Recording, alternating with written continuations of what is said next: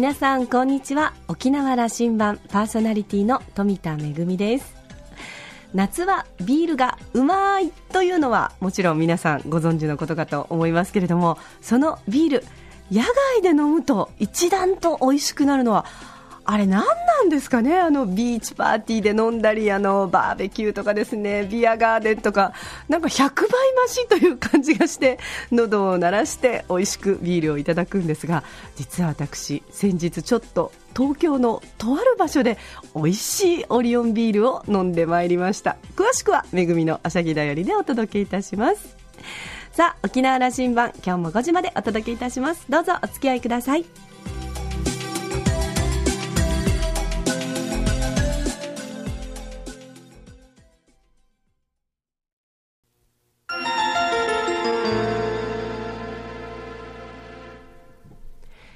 覇空港のどこかにあると噂のコーラルラウンジ。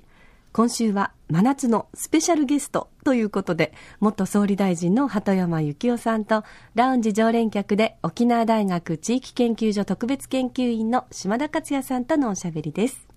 鳩山さんは1947年東京生まれ。東京大学工学部を卒業後スタンフォード大学工学部の博士課程を修了されています。1986年の衆議院議員に出馬し初当選政治家となります。2009年の総選挙における民主党の政権奪取によりまして第93代内閣総理大臣に就任。2012年に政界を引退し昨年一般財団法人東アジア共同体研究所を設立し理事長に就任されています。沖縄との関係では2009年の総理就任時に普天間基地は少なくとも県外という公約を掲げたものの約束を果たせず総理を辞任するという経緯記憶に新しいと思います。その鳩山元総理が理念に掲げる友愛政治や東アジア共同体構想の実現のために沖縄に設立したのが東アジア共同体研究所であり今回はシンポジウムへの参加のために来沖してコーラルラウンジに立ち寄っていただきました。公約であった普天間基地の県外施設を断念した経緯など島田さんに語っていただいているようです。それではどうぞ。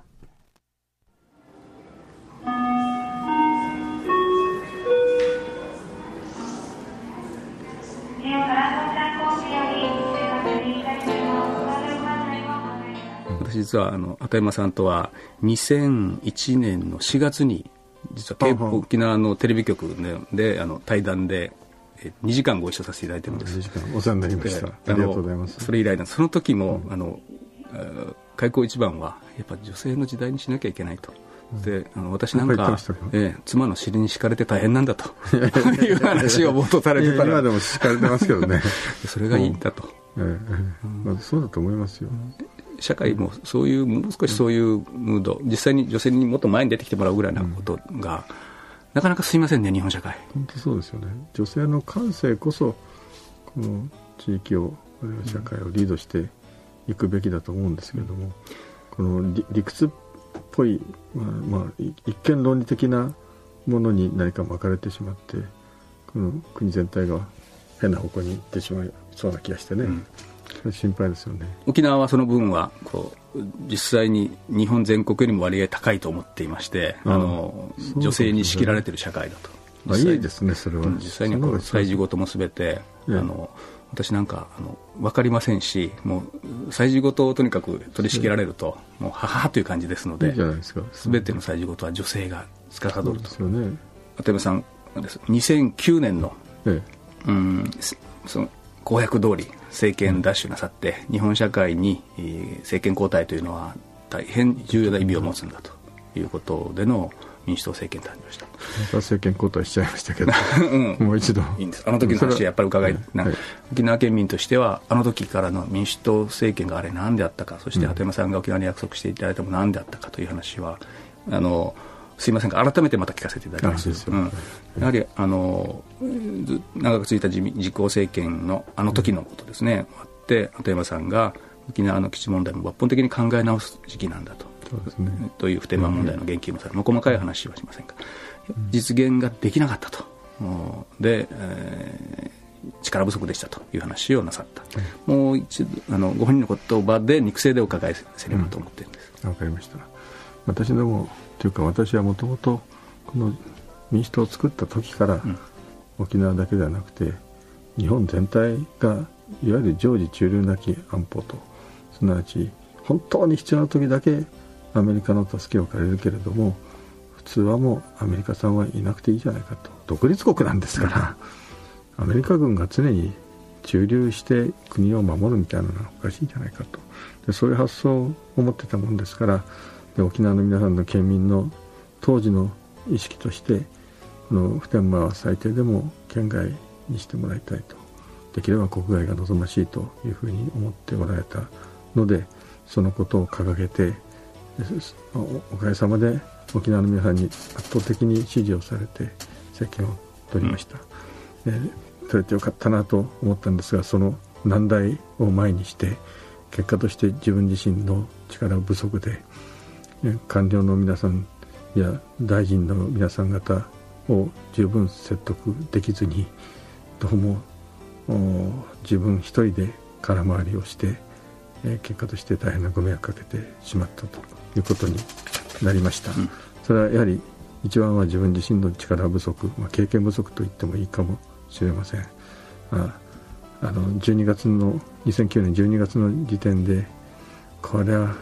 あのこのと今まで通りの方向で辺野古にすることはできないなと思ったもんですから半年、えー、伸ばして5月末までにということを言いました。で5月末というのがある意味で短すぎて、うん、なんでもっと伸ばさなかったのかと後でいろんな方から言われましたけども当時私は沖縄の知事選とか参議院選挙というものが頭の中にあってこれを争点に選挙を戦ったら勝てないなと思ったもんですからそれまでになんとか結論を出さなきゃいかんと自分なりにですね、こう思い定めて期間を区切ったんですけども、その期間を区切ったことが結果としてそれまでにできなかった。で舞い戻ってしまった。大変なご迷惑をかけたと。そうなんですよね。僕あの一点そこがやっぱ10年かけてでもやらなきゃいけないことなんだと逆に言ってもらった方がまあまああの、それはあの過去の話ですけども。ですね。これができたらね、私はやっぱり当時、まあ、目に見えるというかもしれませんから、言うけれどもアメリカがそんな10年なんて待ってくれない、1年だって待ってくれないんじゃないかと、もうだって12月に何どういう結論出してくれるんだっていうことを言われた時に、えー、政権取って3か月ですよね。えーいやせいぜい半年だろうなというふうに自分なりにですねこれこれは官僚の皆さんに言われたというわけじゃないんです。自分なりに判断をしてしまったと、まあ、おっしゃる通り島さんとか10年ぐらいかけてやりますからと言って先方がよし分かったと言ってくれればあれはすぐくれたかもしれません、アメリカが許し許すという前に何か官官僚というかこちら側が先にもう。できないんだできないんだできないんだ。と結論ありきみたいな感じでおりましたから、うん、そこで自分なりの焦りの中でああいう発言になっててしまったと思いますそれは突き越せなかったと、うん、もう一点ありましてというその現実に直面した時に鳩山さん、あの春においでになって県庁で民主党が公約したことはできないという話を沖縄県民に説明に来られましたね、あの時にやはりあのその本音のことではなくいや沖縄におけるそのアメリカのプレゼンスが沖縄じゃないとできないというようなにはじゃなければいけないんだということに発言なさったここも我々すごく引っかかりがありましてね、うん、それを抑止力とかいうね、うん、言葉で私も言ってしまったわけです、はい、で後でそれは方便だと言って、さらに大きく大きな問題になってしまったわけなんですがこの抑止力というのも私もそれなりに学んでたつもりですから、うん、あの抑止力がこの必ずしも海兵隊の言葉じゃないなと、うん、すなわち海兵隊は抑止力を目的としている存在ではないということは分かっていたと。でもこの辺野古に戻らざるを得なくなってくるこの自分の運命の中でですねなんとかそれを説得する言葉を探さなきゃならんということでああいうこれはもう仕組みの中で、まあ、使ってしまった大変それは反省ここのポイントはそうですね、えーあの本音ではなかったわけですね。ただだからその時に作った言葉、うん、海兵隊だけでなくて海兵隊だけが存在してるんじゃなくてそれこそ4軍があると。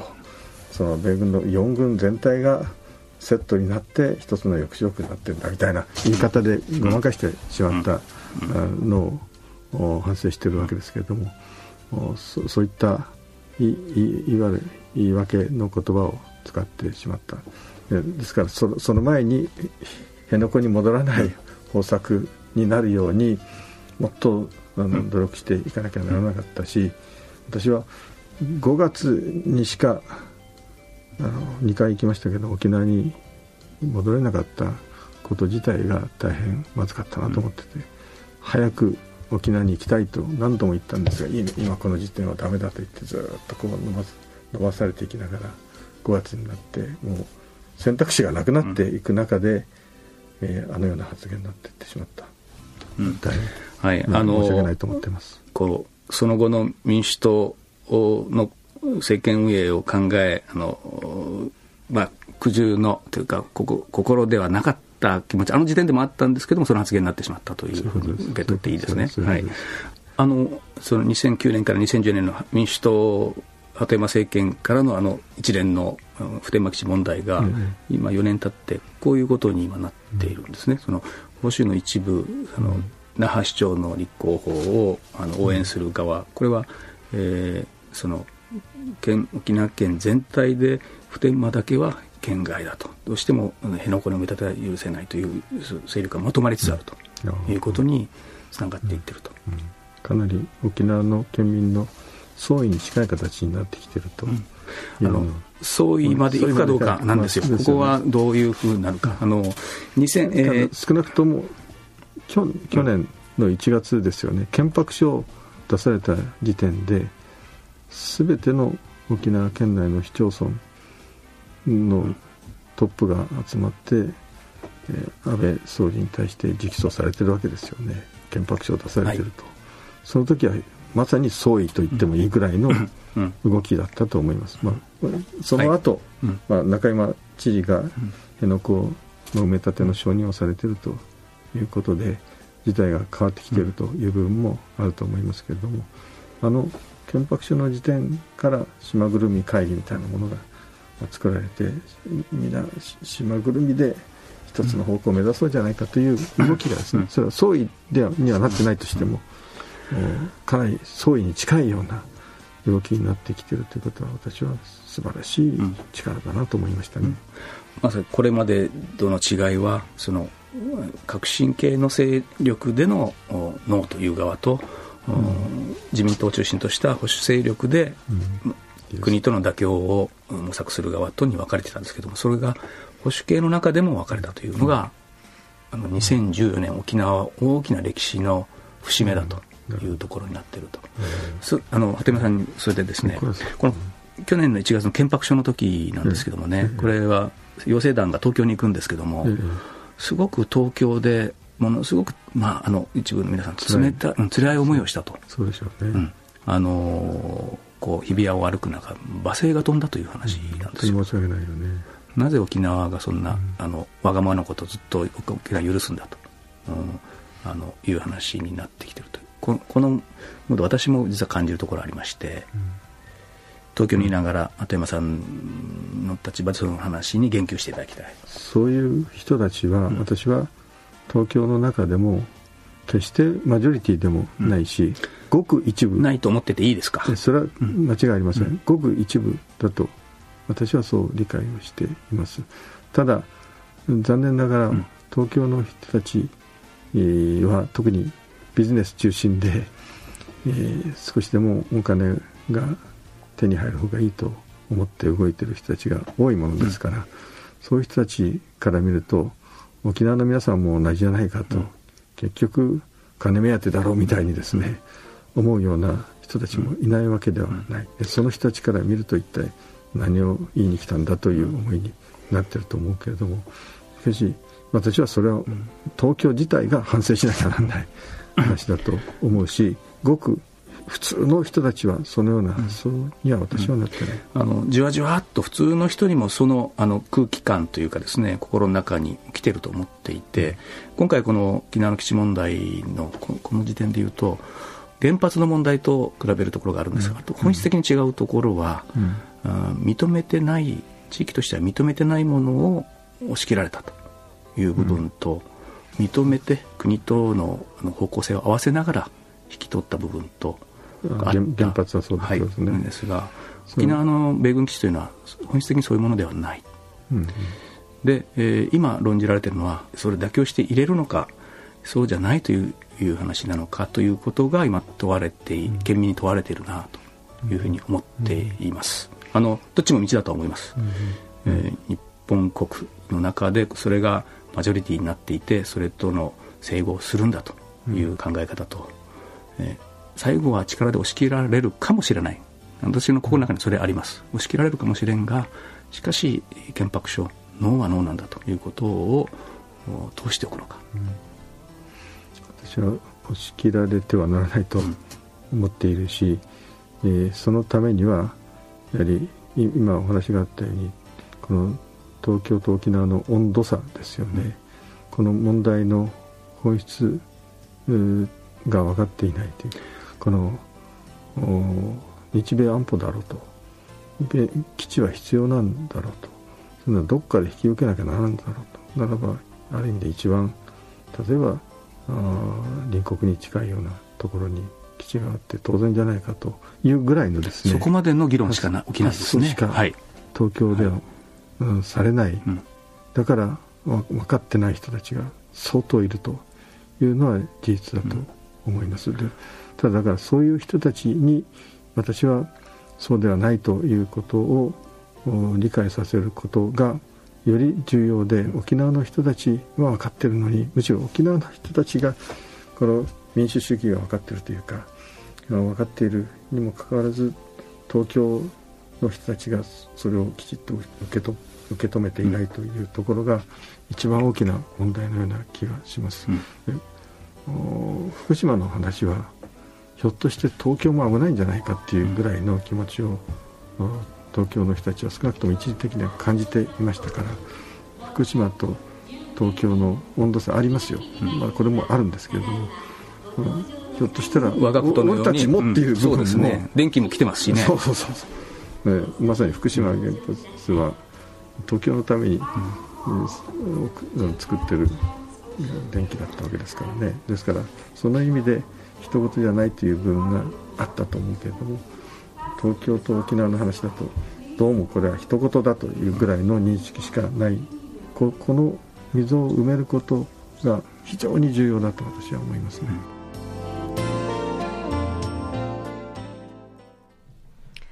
えー、お話の中では、普天間基地の県外施設を断念した経緯など、少しあの、ね、お話ししにくいところもあるでしょうが、あの、しっかりと語っていただきました。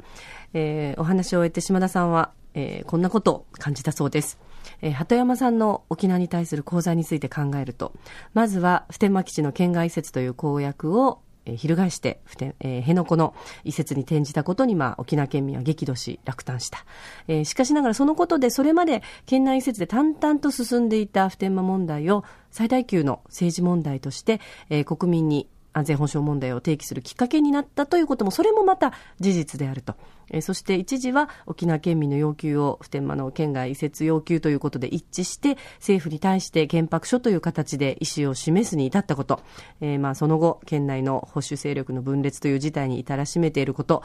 がありますね。えー、11月の県知事選の前というこの現在沖縄で起きていることは、えー、鳩山さんが巻き起こしたことと言えなくもないのではないかという。そういう島田さんの感想でした。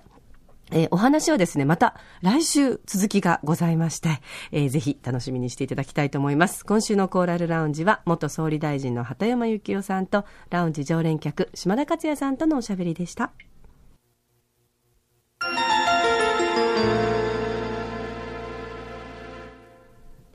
めぐみのあしゃぎだよりのコーナーです。先日、東京のとあるデパートの屋上で開催されていたオリオンビアフェスタに行ってまいりました。東京で飲むオリオンビールもうまかったですよ。あの、いろんな沖縄出身の、えー、アーティストの皆さんのライブもあってですね、もうすごく楽しくて、あの、私主人と一緒に行ったんですけど、主人はですね、あの、初めて見た宮城姉妹にも釘付けで、あの、サンバなのに超沖縄のノリっていうことに、もう目が離せないっていうことで、もう随分楽しみましたけれども、えー、鳥はシャカリが務めまして、えー、シャカリの名曲の数々と、そしてですね、やっぱり最後は勝ち足だったんですが、東京のお客さんもですね、もうかなり驚き満々なんですよ。あの、もう、あの、全然、あの、静かな曲の間から、いつ、いつ勝ち足はできるのか、いつ踊れるのかって感じで、こう、みんなね、もうすごく準備をしてる感じだったんですけれども、でもあの、うちなんちの皆さんも、それから東京在住のうちなんちの皆さんも、そして沖縄ファンの皆さんも、みんな一緒に美味しいオリオンビールを飲みながら、そして美味しい沖縄のお料理をつまみにしてですね、楽しく盛り上がりました。さあ皆さん、夏はもうすぐ終わってしまいますので、ぜひあのね、太陽がさんさんとね、降り注いでる間に美味しいオリオンビールをターンと堪能しましょう。めぐみのあしゃぎだよりのコーナーでした。